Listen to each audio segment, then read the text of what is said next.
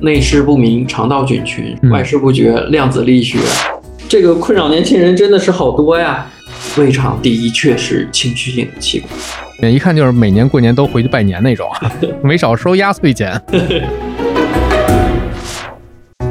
如果我们的节目很荣幸受到了您的喜爱，想参与我们的群聊，可以添加微信 Cheese Radio C H E E S E R A D I O 来加入我们的微信听友俱乐部。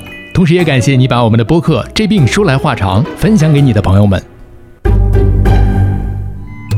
你哪儿不舒服别慌张，毕竟人吃五谷杂粮。你哪儿不舒服别紧张，来听医生怎么讲。内外妇儿科研临床，药剂检验和影像。没事儿就别胡思乱想，人生还有下半场。这病说来话长，但是也好讲。这病说来话长。欢迎收听，我是阿汤。我这行说来话长之这病说来话长，我们这一期继续有请首都医科大学附属北京市医坛医院消化内科主治医师姜玉亮姜老师，你好。你好，汤老师好，听众朋友们好。刚才咱们第一期呢，跟大家聊一聊关于平时常见的一些问题啊，包括像胃呀、肠啊，还有我们经常会面对的生活当中的一些可能不大会经常提及的，比方说放屁的事儿，还有这个排便的事儿。哎呀，虽然我们平时就是不好意思讲，但是上一期都给大家讲了。屁从哪儿来？憋屁会有什么样的一个损害身体的方面？喝粥是不是养胃？等等等等。大家如果是想听的话，可以倒到上期去听。姜老师来之前呢，大家啊给姜老师留了很多的问题，都是自己非常关心的一些个科普也好，常识也罢，一些个小问题。在这儿呢，我给姜老师一一念一念，看看有哪些问题咱们可以给大家去做一解答啊。好嘞。首先，这位第一位朋友呢是田无敌。老师好，我想请问一下，体检医生都说我有浅表性胃炎，但是呢，他又说不用太过于在意它。我想请问一下，这个程度到底怎么拿捏呢？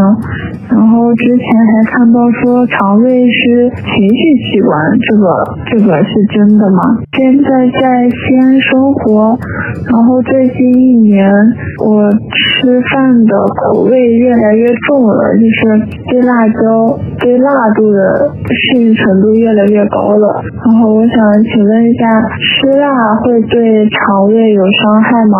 还有一个我的发现是，我最近下巴上一直在疯狂在爆痘，这个跟我吃辣是不是也有关系啊？其实我们绝大多数胃镜的检查的结果呢，就是一个浅表性胃炎，它是一个比较笼统的概念哈。我们的胃黏膜啊，在一些因素刺激之下，然后呢出现一个慢性的炎症，就可以称之为慢性的浅表性胃炎。啊、呃，这些因素有哪些呢？比如说这种物理和化学的，怎么去理解呢？物理与化学，就像我们上一期讲到的，就是我们吃生冷的，吃特别寒凉的食物，连吃八根冰棍儿，还有喝特别浓的茶，哎，这就是可能是就化学性的，或者是吃高盐啊，跟吃特别浓的方便面。嗯，然后呢，就是这种化学性的刺激，还有呢，就是这种生生物性的攻击，比如说幽门螺旋杆菌感染，也会引起这种炎症。啊，这个原因有很多了。对，还有呢，田无敌朋友说的这个胃肠是情绪器官，这个表述方法是我第一次接触，但是我觉得说的太好了。呃，嗯我们的胃肠的确是情绪性的器官，调节我们这个胃肠蠕动的是我们的交感神经。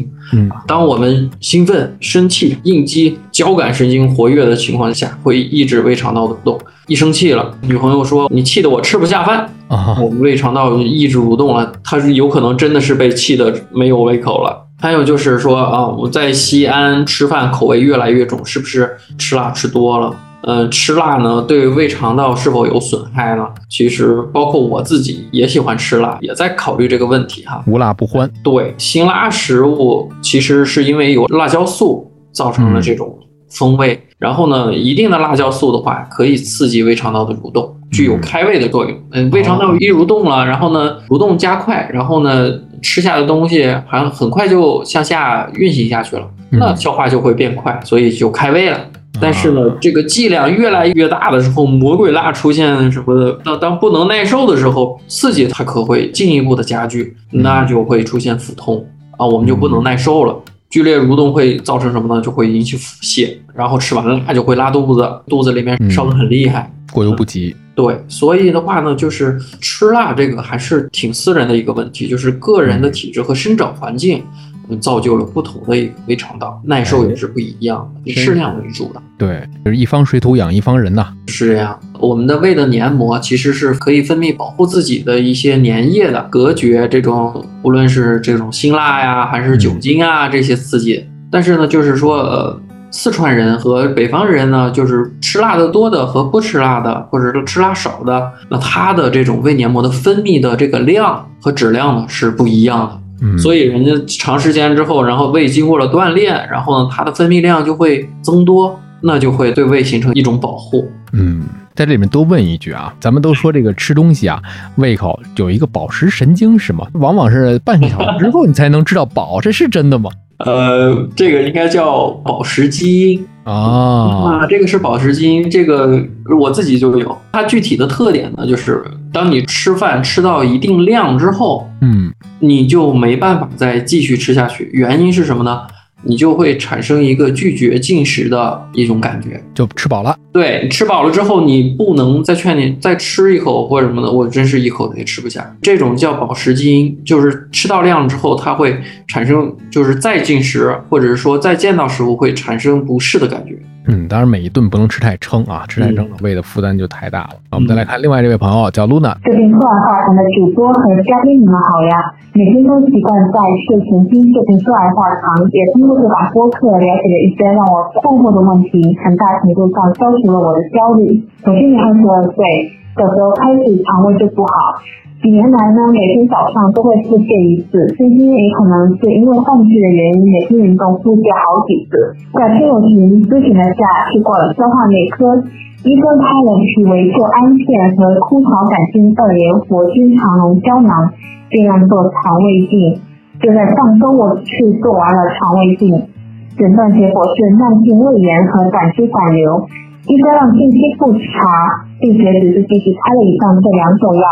所以这里想请问一下王静老师，这种慢性胃炎和胆汁反流可以通过这两种药好起来吗？这种药作为益生菌可以长期吃吗？好，这几个问题呢我们分步来说一下哈，就是呃每天早上腹泻一次，那么其实呢，呃这是我们绝大多数老百姓在想这个腹泻到底如何定义呢？从次数上，一天超过三次，而且呢粪便的含水量大于百分之八十五。嗯，之后呢才叫做腹泻，所以的话呢，一天排一次，然后大便发稀呢，我们只能说排稀便，而不能叫做腹泻啊。对，是这样。而且呢，近期呢，因为换季出现了这种严重的腹泻好几次，呃，这种的表现的话，其实我觉得像是一个胃肠道功能紊乱引起的。什么叫胃肠道功能紊乱啊？就是它呢没有实质性的。胃肠道的疾病，或是肿瘤、溃疡，比如说各种各样的炎症，然后呢，引起了我们这以上的症状。相反呢，我们检查完了都都正常，那是到底是为什么呢？是因为胃肠道蠕动紊乱引起的。嗯，那这种情况的话呢，医生呢，据此呢，就是开脾维秀安来调节你的胃肠道蠕动。嗯，然后呢，枯草杆菌二联活菌肠溶胶囊呢，来调节你的肠道菌群。为什么呀？因为肠道菌群在你我们上一期讲到了，就是帮你分解你的食物的同时呢。也会产生气体，这些气体呢，在你的肠道积聚呢，会从侧面上引起你的胃肠蠕动的加快，所以的话呢，会出现这种蠕动加快了之后呢，就可能排会排稀便，所以还是相对对症的一些药物。不过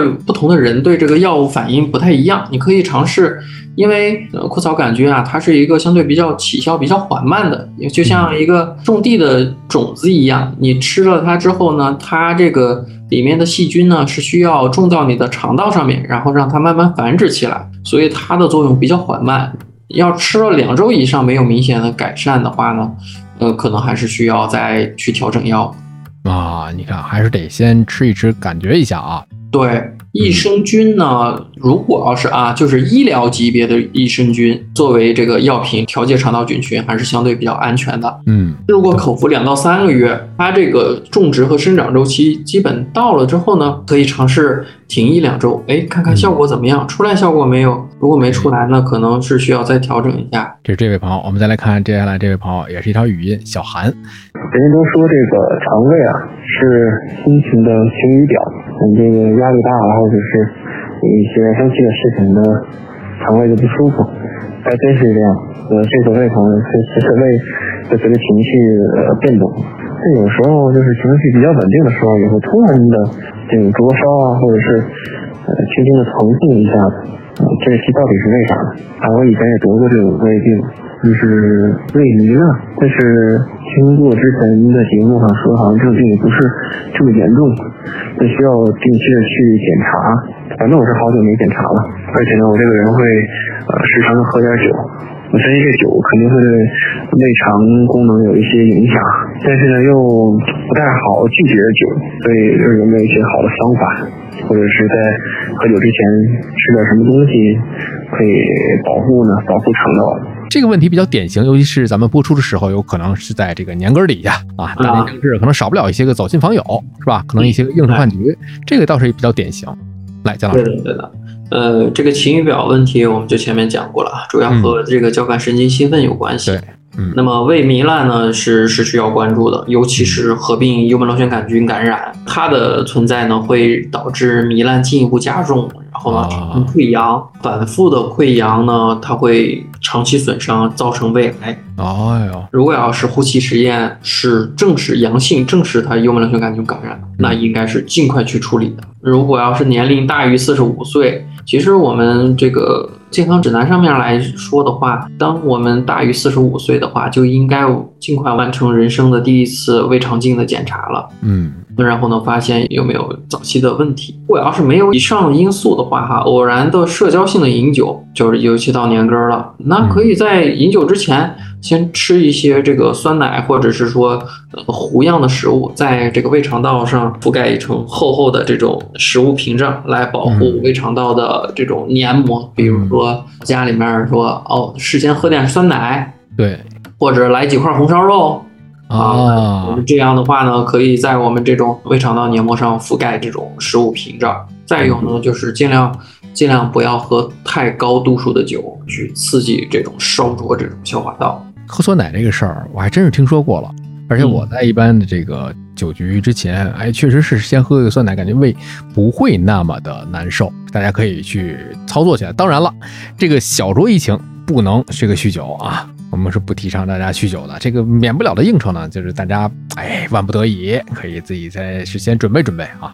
这位朋友叫土豆酸奶，持续一两个月，一天只吃一顿或两顿，对胃有什么影响吗？嗯啊，这个是其实是一个饮食习惯哈，嗯呃，就是长期形成的。就是你如果要是说呃一天只吃一顿或者两顿，那么胃肠道已其实呃有可能已经适应了生活习惯。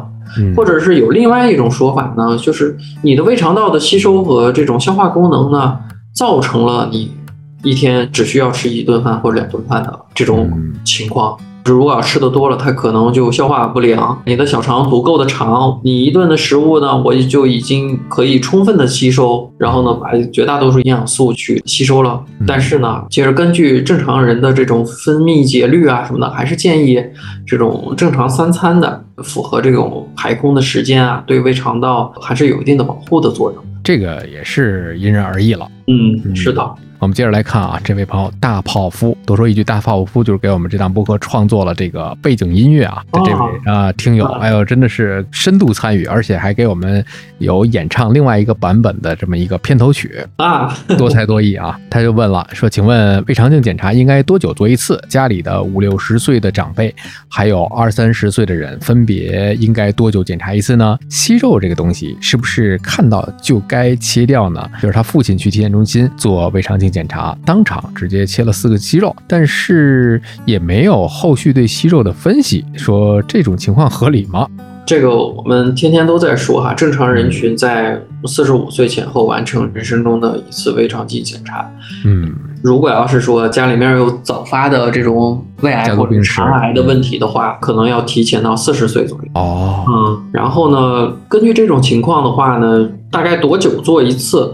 嗯，是不同的结论导致了不同的复查时间啊。嗯比如说二三十岁的孩子们，他们一次胃肠镜检查没什么异常的话，那其实高质量的胃肠镜检查之后呢，如果要正常，那其实三年五年之内呢，还是都是有效的。啊但是呢，如果要是说啊，比如说五六十岁的长辈一查，哟，肠道里面有一个息肉，嗯这个息肉不要紧，还是个腺瘤性的息肉，嗯，也就是这种肿瘤的前身，小的时候，嗯那这种的话呢，切完了之后呢，还是需要一年左右复查。肠道的其他的位置上有没有埋伏着小的，当时没有看到，结果一年之后长大了，它藏不住了，又被我们发现了的这种。啊还有那种比较特殊的啊，极特殊的情况，就比如说我们叫早期肿瘤，嗯呃，什么意思呢？我们叫高级别上皮内瘤变，这种呢就是离癌特别特别近，就是我们在日本严格的这种理论上来说的话，这就是个早癌。哦这种早癌的话呢，是发现就需要内镜下的治疗或处理的。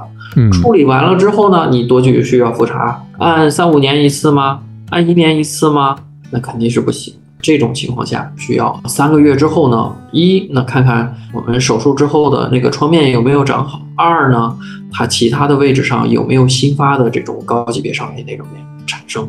哦，原来是这以不同的这种病理性质呢，决定了这种检查的频次。嗯，你看姜老师说的这个就非常的完整了，而不是根据我们的年龄，也不是根据我们的这个自己的，光是看啊，这这一次检查在哪儿检查，这跟这个没有关系，病理性的一个问题。是的，然后父亲去体检中心，你看看岁数大了之后，然后去做胃肠镜检查，就一下就切了四个息肉，嗯呃，没有后续对息肉的分析，这是合理的吗？其他的中心我还真不太清楚哈。就是对于我们中心来讲的话，呃，我们一般是只要处理了息肉，我们都会尽量把它取出来，嗯或者是我们都要把它取出来去做病理。作用是什么呢？就是一来呢是看看这个病变到底是一个什么性质，好嗯还是不好；二呢，它的这个病理的结果呢，对于我们下一次的检查呢有很大的指导意义。对，所以说这个体检中心可能这是一个方面啊，医院是另外一个角度，各自的角度也不太一样啊。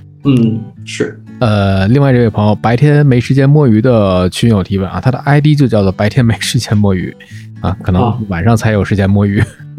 啊，补充益生菌对肠道有好处吗？是不是智商税？肠道菌群现在非常的热，不仅是这种老百姓的这种健康保健意识上面非常的热，而且呢，也是在我们这种医学领域上的研究也非常的热。内视不明肠道菌群，嗯外视不觉量子力学，有这么一个说法，就是这种很模糊的一个概念。对，但是要客观对待这个问题啊。为什么要客观对待这个问题？就是。呃，目前来说哈，益生菌对于肠道的好处呢是有好处的，嗯但是呢，是这种几乎是侧面的，没有说是说直接影响。哦，而且呢，是在特定的情况下，不像我们之前说的，我这一次胃肠炎，哎，嗯一次吃坏了拉了肚子，直接一点我就吃坏了，吃坏了之后呢，拉肚子，我吃这种益生菌，嗯进去之后，益生菌干嘛呢？进去和坏的细菌去抢地盘儿，哦，在有限的空间和有限的营养里面，大量的去抢夺它的资源，然后呢，坏的细菌呢，它自然就没有它生存的环境，它就会嗯慢慢就会破坏掉。哦所以的话呢，我们的肠道的感染就会进一步的改善。不是直接的这种影响，而是间接的。对，但是说呃，一个健康小伙子倍儿好吃嘛嘛香，嗯，结果呢，一天三顿的吃这种益生菌，那就没什么必要了。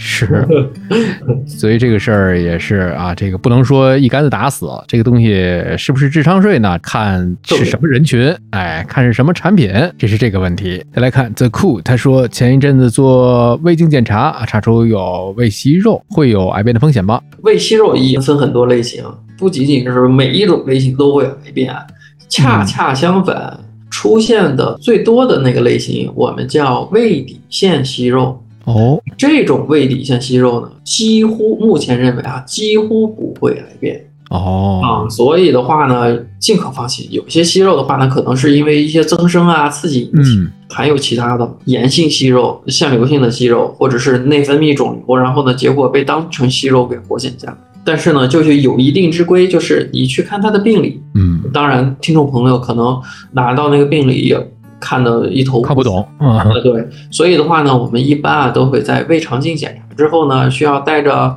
胃镜的检查结果和病理的检查结果，再去看一次医生，嗯，然后来看，然后再进行分析和判断。所以，哦。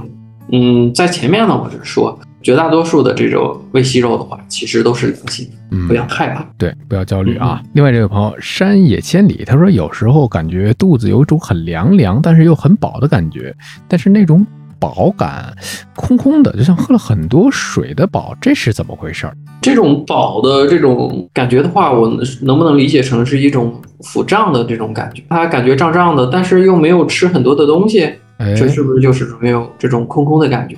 这种情况的话呢，其实还是指向一个特定胃肠道的问题，那就是蠕动减慢。好，蠕动减慢，然后呢停滞在那里，就像前面说的，这个气体呢积累到肠道里面，产生了一个物理和扩张的作用，然后呢被我们的神经捕捉到了。我现在是饱的，因为肠子已经是满满的扩张的了，嗯但事实上呢里面没有很多的食物，没有很多的东西，然后呢结果又其实是空空的。哦，原来是这样。但是关于这种情况的话，那处理起来也不难。我们其实可以站起身来走一走，拥抱自然，然后呢多走一走，然后蠕动加快了之后，很快这个气体排出去，然后你很快就会感觉到饿了。还是得加强它的这个蠕动啊。嗯，是的，当然了，这位朋友具体的问题啊，您感觉哪不舒服，还可以在线下找医生去挂号，具体再查一查。咱们在这儿只是仅就您的这个描述性的一个问题，给您做了一个笼统的一个回答啊。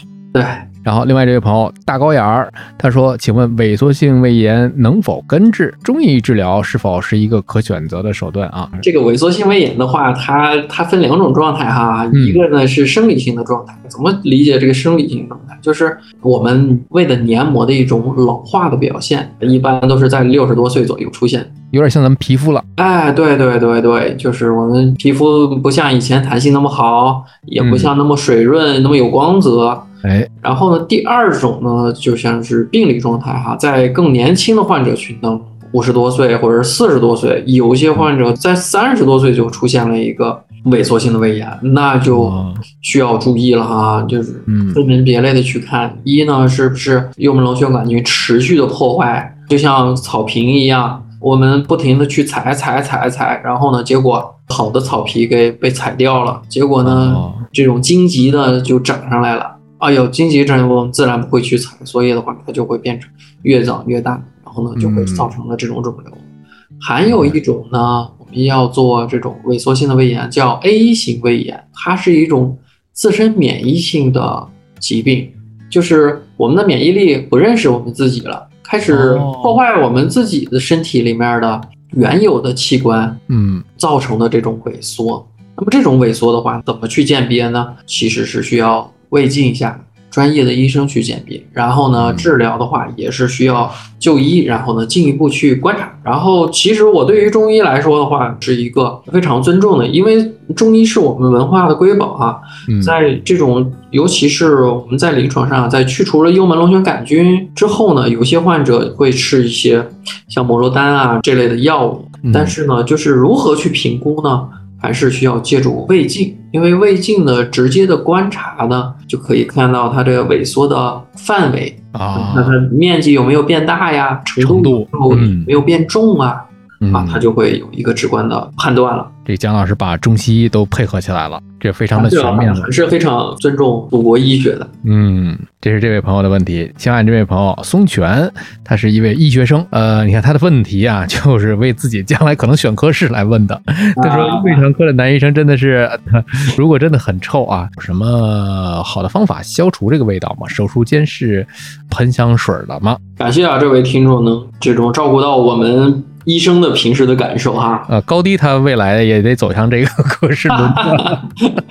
呃，的确啊，跟肠道打交道会感觉让人倒胃口啊。但是我们接触的啊，都是经过这种肠道准备的患者。啊，怎么去理解呢？就是在我们检查之前呢，这种粪便呢，已经在肠道准备过程当中已经被请出去了。嗯喝我们的洗肠药，然后呢，肠道已经就像洗衣服的洗嘛，我基本就被洗干净了，嗯基本没有太多的味道。嗯呃，不过环境是一个重点关注的地方。虽然说是这个没有直接的接触传播，但是空气传播会不会发生问题呢？这个的确是需要注意的。但是呢，我们的胃肠镜和环境呢，都是要进行严格消毒的。比如说，每天都要去进行一段时间内的这种紫外线的消毒，包括胃肠镜也是必须要消到一定的时间，要用特殊的这种呃消毒剂去进行严格的消毒。嗯所以的话呢，可以放心的接受检查。嗯再有一个呢，就是手术间是喷香水的吗？呃，为什么要喷香水呢？都是消毒水的味道。啊，对，其实呢，没有味道呢，反而是对于医生是更具有帮助的。它不同啊，的臭味或者是不同的味道，提示了不一样的结果。嗯，宋轩，等你轮转的时候，你就都知道了啊。啊 把你轮转时的感受写给我们啊，你可以带一瓶香水去手术室哦，你会开启隐藏模式，开启隐藏模式。可以开启彩蛋。哎呀，宋轩这个未来的工作很精彩啊。嗯，等着你。另外，这位朋友一半醒，他说：“韩哥、姜老师，我想我咨询，三年内切了两次多发结肠息肉啊，切后的三个月到现在经常便秘，是什么原因呢？另外，饮食上应该注意些什么呢？谢谢。这种情况啊，我们在门诊呢偶然遇到过啊，就是嗯切完了息肉，或者是说做完肠镜之后，诶，怎么突然给便秘上了？呃，然后其实呢，这个肠道准备是因为我们短期内喝大量的洗肠药，其中绝大多数是水，然后呢，嗯再有呢就是聚乙二醇这种物质呢，不会通过我们的黏膜被吸收，只是在这个水和肠道里面，然后呢，哦不停的一遍一遍的冲了我们的肠道。那我们肠道被冲刷了之后呢，就是在一个短期之内呢，可能会肠道会一个是菌群紊乱，二一个呢可能会功能受到一定的影响。但是呢哦，这种情况哈，基本都是短期的，因为它不是病理性质，它嗯是一次诱因出现，所以的话呢，呃，我们的修复系统很快就会把它又会处理得很好，所以不是特别担心。但是要超过三个月的话，其实可以考虑用一点点益生菌，然后改善一下症状。啊，刚才我又抓到个细节啊，就是在我们在做肠道准备的时候，有一种药叫聚乙二醇，是吧？对，聚乙二醇，它里面那有个醇字的话，我们假如说做完肠道准备了，我们开车去医院，那能开车吗？呃，那肯定没问题啊。这个聚乙二醇的话，它只是一个化合物，而非是乙醇的那个醇。但是呢，就是说，如果肠道准备好了，切记不要因为堵车，然后结果肠道准备没没准备好，没拉干净，结果还又要想腹泻，结果被堵在了高架桥上，那可惨。那就太尴尬了。嗯，我们接着来看这位朋友 R，他说，呃，他的父亲有六年前啊，这个胃部肿瘤二期，现在他自己感觉精神状态良好，已经停药，喜欢饭后煮水果茶，说是可以养胃治病，不知道有没有科学依据。另外呢，他喜欢吃饭时喝点啤酒，怎么劝都不听，对他的胃肿瘤有无大碍？酒精呢是肿瘤的一个危险因素，这个是毋庸置疑的啊嗯。肿瘤患者继续饮酒是一个非常危险的行为，要劝阻。回来到这个水果茶的一个煮制过程当中哈，它可能会软化水果，哎有助于消化，就是可以取代一部分这种牙齿研磨的作用。嗯它煮的过程当中会煮烂嘛，呃，有助于消化。但是呢，煮了太久的话，它这种高温它会破坏这种维生素啊这类的这种营养素，进到嘴里面可能就是一些纤维素嗯啊和一些糖水，并没有起到这种特别这种营养的这种作用。还要需要自己去考虑啊，如何去又有营养又能便于消化的这么一个方式了，这就是生活方式的一个问题了。还有，我想补充一点哈，就是说，因为他喜欢喝一点啤酒哈，嗯不知道是因为是喜欢酒的这个原因呢，还是喜欢这个酒的口感。如果要是说啤酒的口感的话，不妨尝试一下，看看用苏打水产生一这种气泡的感觉，跟口感一样，呃，会不会起到一点点作用？就是我们医生对于这种病人的处理上面来说，还是当我们在严格的执行了这种医嘱，呃，结果呢导致了患者的生活质量下降。嗯，那我们就需要考虑这个两者受益和这个代价是否能平衡。我们还是需要尽量的，就是保证患者的生活质量，去达到最理想的医疗目的。嗯，你看，就是以人为本嘛。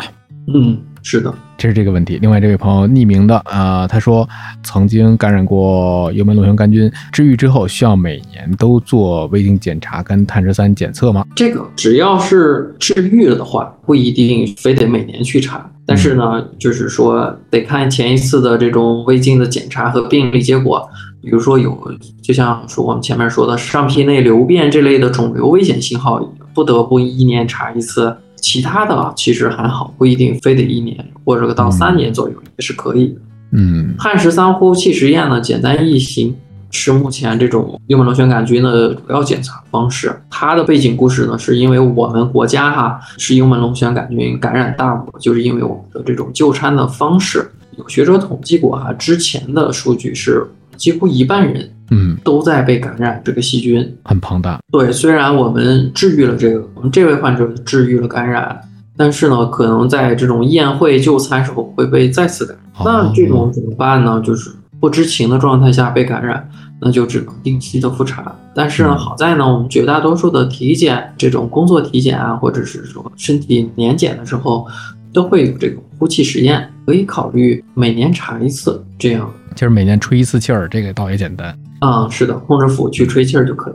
我们再来看这位朋友小一，他说想问一下胃肠道和胰腺的关系。家里亲戚有得胰腺癌的，但是发现病情是因为胃胀不消化才去看病发现的。那么这个和之前有过胃穿孔的病史有关系吗？胰腺肿瘤的话，是一个目前被称之为癌王，嗯生存率极低，一旦发现。嗯但是呢，它和胃穿孔几乎没有关系。胰腺的话，是我们身体里面主要的这种消化腺，分泌各种各样的消化酶来消化食物。当它出现问题的话，无论是产量不足，或者是产生的这种酶类有问题之后，那么我们整个消化进程呢就会受到阻碍，身体就会出现腹胀、不消化，所以就会被人误以为是，哎，这我的胃出了毛病，其实是不一定啊，可能是其他的消化脏器出现的问题。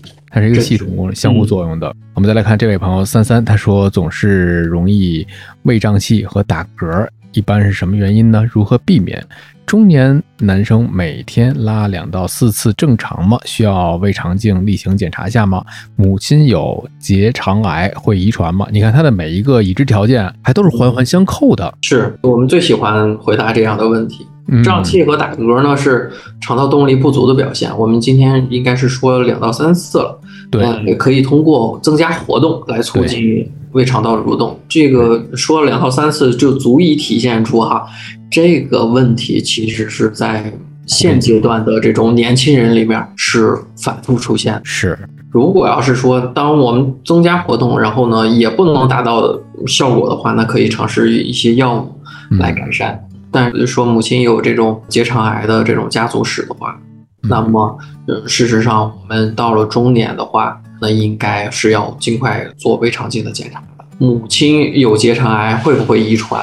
目前来说哈，肠道的肿瘤我们分为遗传性的和散发性的。遗传性基因突变式的啊，母亲带有突变，然后呢到孩子那里也有突变，这种就是那个叫做遗传。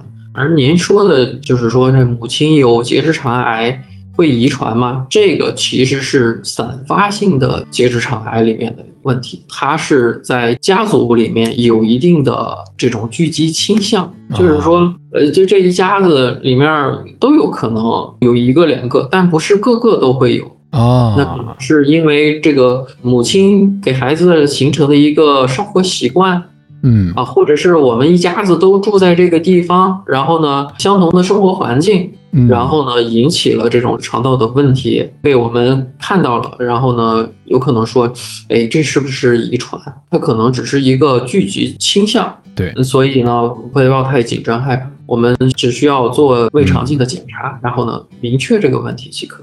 你看这个问题就是之前肖郎医生说的那个一家人同吃一锅饭的那么一个比方。我们再来看这位朋友叫做高兴，他说：“你好，阿汤哥，呃，对于胃肠问题，我想问一下，我是长期反流性食管炎，发作的时候喝水都要吐，吃不下饭，每天只能喝点蛋白粉，甚至呢成型的粥都吃不下去，十分痛苦。最近几个月得到了改善，不过依旧不能多吃，一天能吃两餐，多了就恶心，感觉胃堵住了，不通气，十分难受。啊，想问问专家还有什么改善的方法吗？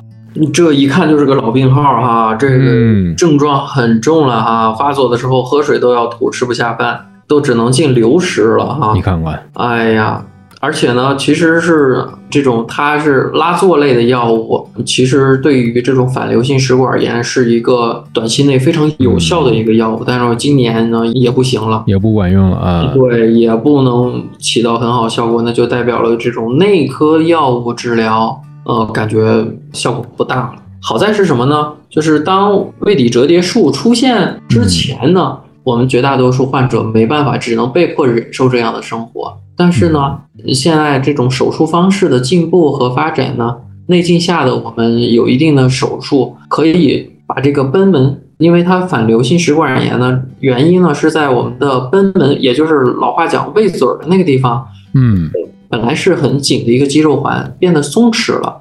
那么后面呢，就是无论是内科还是外科，通过手术治疗，把这个贲门环呢，呃，给它重新加固，啊，然后起到了这种抗反流的这种效果。然后，所以的话，如果要是说，嗯、这种症状，我看到您的这种这种症状很明显了的话，呃，其实我觉得是一个线下就医的一个强信号。是这个问题，你看看，我们给出了一个方向，嗯，这个确实是需要线下就医了，听从您临床大夫的一些个诊疗意见了，得。嗯，对对对，可以涉及到一些这种特定的治疗手段了。这位朋友阿莱布里耶他说，怎么样才能正确预防和发现早期的胃肠肿瘤呢？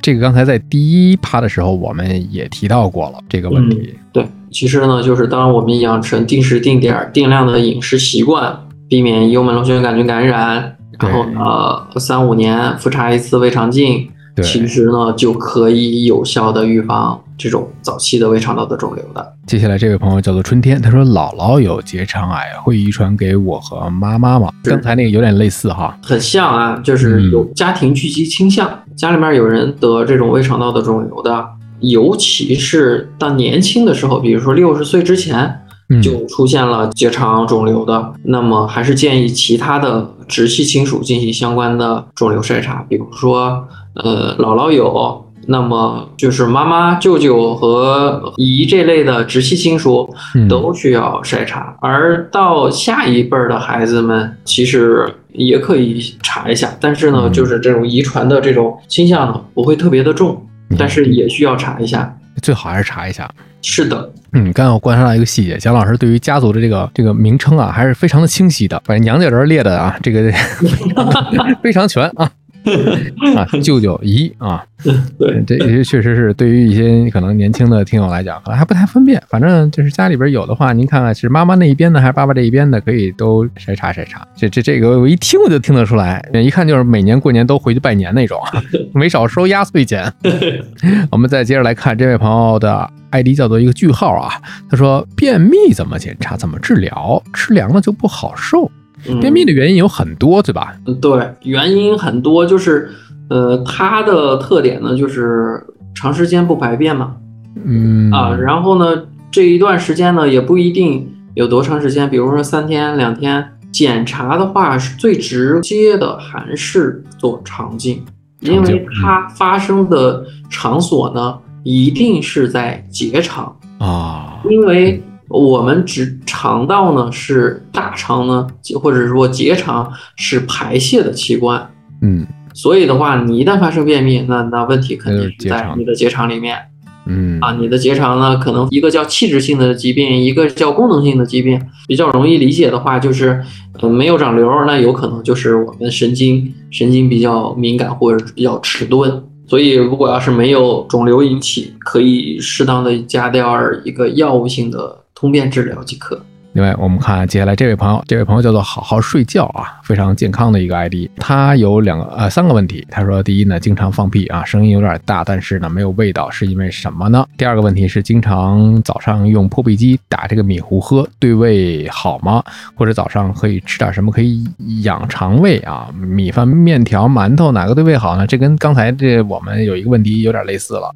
那第三个问题，他说的是肠子之前做过这个 ESD 手术，就是内镜下的黏膜剥离术。治疗之后呢，医生告诉每年都要做一次肠镜检查。今年做了没什么事儿，以后需要注意什么样的一个事项？我在想，好好睡觉是不是之前就是这因为这些问题，然后给了您的灵感，然后好好睡觉，早点睡觉啊。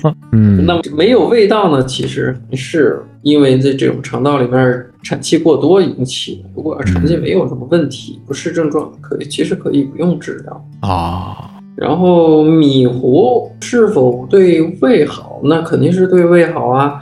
你是因为提前对食物进行加工了嘛，减轻了牙齿和胃的负担。但是呢，不经常锻炼我们的牙齿和胃呢，其实它也会出现费用性的这种退化的。其实什么年龄做什么样的事情，比如说你如果要是说你是六十岁以上的人的话，喝一些米糊还不错。嗯，呃，或者是说最近你我做了一个胃息肉的切除手术，短时期之内不能吃很多的东西，或者是很特殊的食物的话，常规的食物的话，喝点米糊问题不大，推荐。但是二十多岁这种胃口正好的时候，天天喝米糊，那肯定喝不够了。嗯，还是建议吃一些正常的食物，然后呢，尽量牙齿用起来，然后呢，嚼得碎碎的。同样呢，也可以养胃。嗯多咀嚼。是的，肠道做过 ESD 手术啊、那这个代表的是什么呢？您的肠道存在过这种高危的病变，或者是大体积的病变，啊，那会才会用到这种一个叫 ESD 的手术。嗯但是呢，就是这种的，我们前面说嘛，您需要短期之内复查肠镜，三个月、半年，医生是一年，然后呢复查肠镜。如果要没事儿的话，啊，那根据这种结果之后决定下一次复查时期。在我们中心来说的话呢，如果要是第一次复查没什么事儿的话，那么可以推到半年到一年左右，哦再复查。然后呢，如果再没事儿的话，再往后推一点，可能就一年左右，或者是三年之内，然后呢复查。呃，这是不一样的这个病理的结论导致不一样的结果，所哎以还是需要看看您的那个病理学再具体决定的。对，这就回到了刚才咱们第一期是说的那个问题啊，由病理来决定您的这个复查的这个周期。嗯，我们再来看接下来这位朋友叫做，应该他这个字啊多音字，一个念抄啊，就是咱们在水水里抄一下，嗯还有一念捉捉呢，我想应该是念捉，因为捉代表明亮嘛，它的这个 ID 叫做捉药，嗯，我觉得这么念可能会更合理一点，但是可能人家自己就是那么念啊，猜测了一下 啊。他有两个问题，第一个问题是年轻人经常胀气的原因啊，就是大概从十八岁的时候就开始胀气了。那这个问题困扰他，这很早困扰他和朋友多少年，憋在肚子里很痛苦，平时很少吃。他这括号里这段啊也是可以进行参考，很少吃垃圾食品，大部分。时间吃食糖，唯一的冰饮是低温的鲜牛奶，这是他的第一个问题。这个困扰年轻人真的是好多呀。对，标题都有了，困扰年轻人最大的问题就是它。对，然后这十八岁，十八岁就开始胀气了，早了点。高中刚毕业，然后嗯马上读大学，对，还是动力不足。然后呢，其次呢就是消化不良。消化不良之后呢，这个食物研磨不够，然后呢进到小肠里面，吸收就会变得慢一些。我想要把它充分的吸收，但是呢，食物都没有完全分解好，所以的话呢，它会停留时间长，那就会引起腹胀的感觉。你看，本身就消化不太好，自己还吃一些低温的鲜牛奶。其实这种情况的话呢，还是年轻人多去户外做运动，多打打球，去爬爬山，放松一下精神，定时定点定量的去吃食物，避免吃一些冰冷的食物，应该会有不错的效果。你看，知道自己消化不良了，所以要多注意一点了啊。嗯嗯。他的最后一个问题，也是我们这些问题里的最后一个问题了。他问便血有多大可能是息肉的原因呢？这个不太好去给出一个结论吧？对，这个是医疗上的一个概率，放在病人的个体身上是不能成立的。嗯，其实是百分之一的概率发生在患者身上，那就是百分之百。是的，那么就是便血多大可能是息肉的原因呢？这个也没办法去判断。嗯，如果要是出现变重带血被肉眼看的话，如果要是没有痔疮，那需要高度高度警惕，嗯，肿瘤。但事实上，以目前的这种体检的环境和条件上来说，因为现在的肠镜也很成熟，嗯，查一些血，然后呢，很快就能约得到。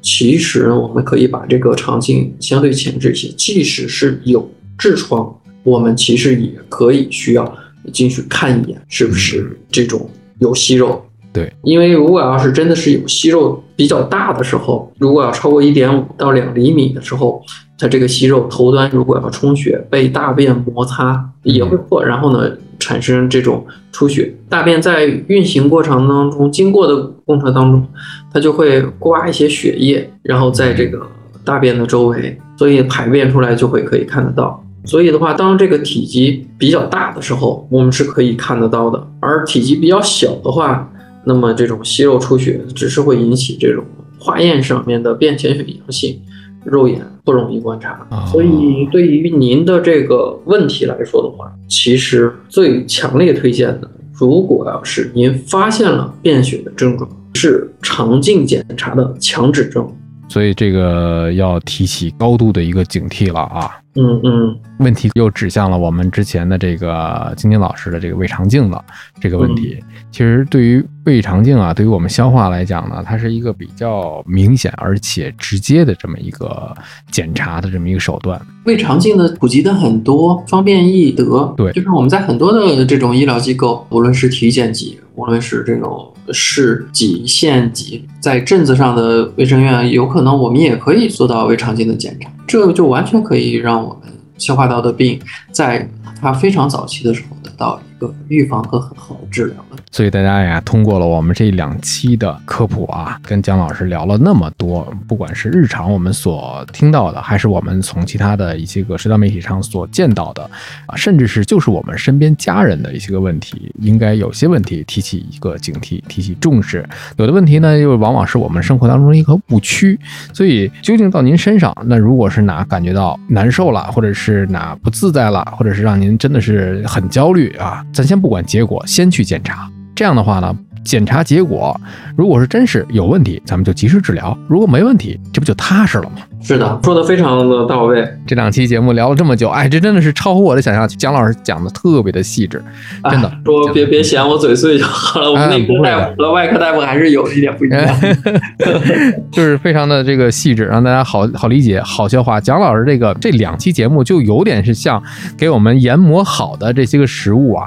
就是让我们好消化、好吸收啊，这是最具有代表性的消化内科蒋老师讲的都是易于消化和吸收的这些个知识点啊，所以大家如果再有哎这个词太好了，消化内科知识搅拌机蒋老师，真的大家如果再有什么科普类的问题啊，常识性的问题，可以欢迎大家在我们的博客下方去留言。当然了，我们这里面跟大家啊强调一下，我们不看诊、不看报告、不看片子，常识性的、科普性的，我们可以给大家做一些。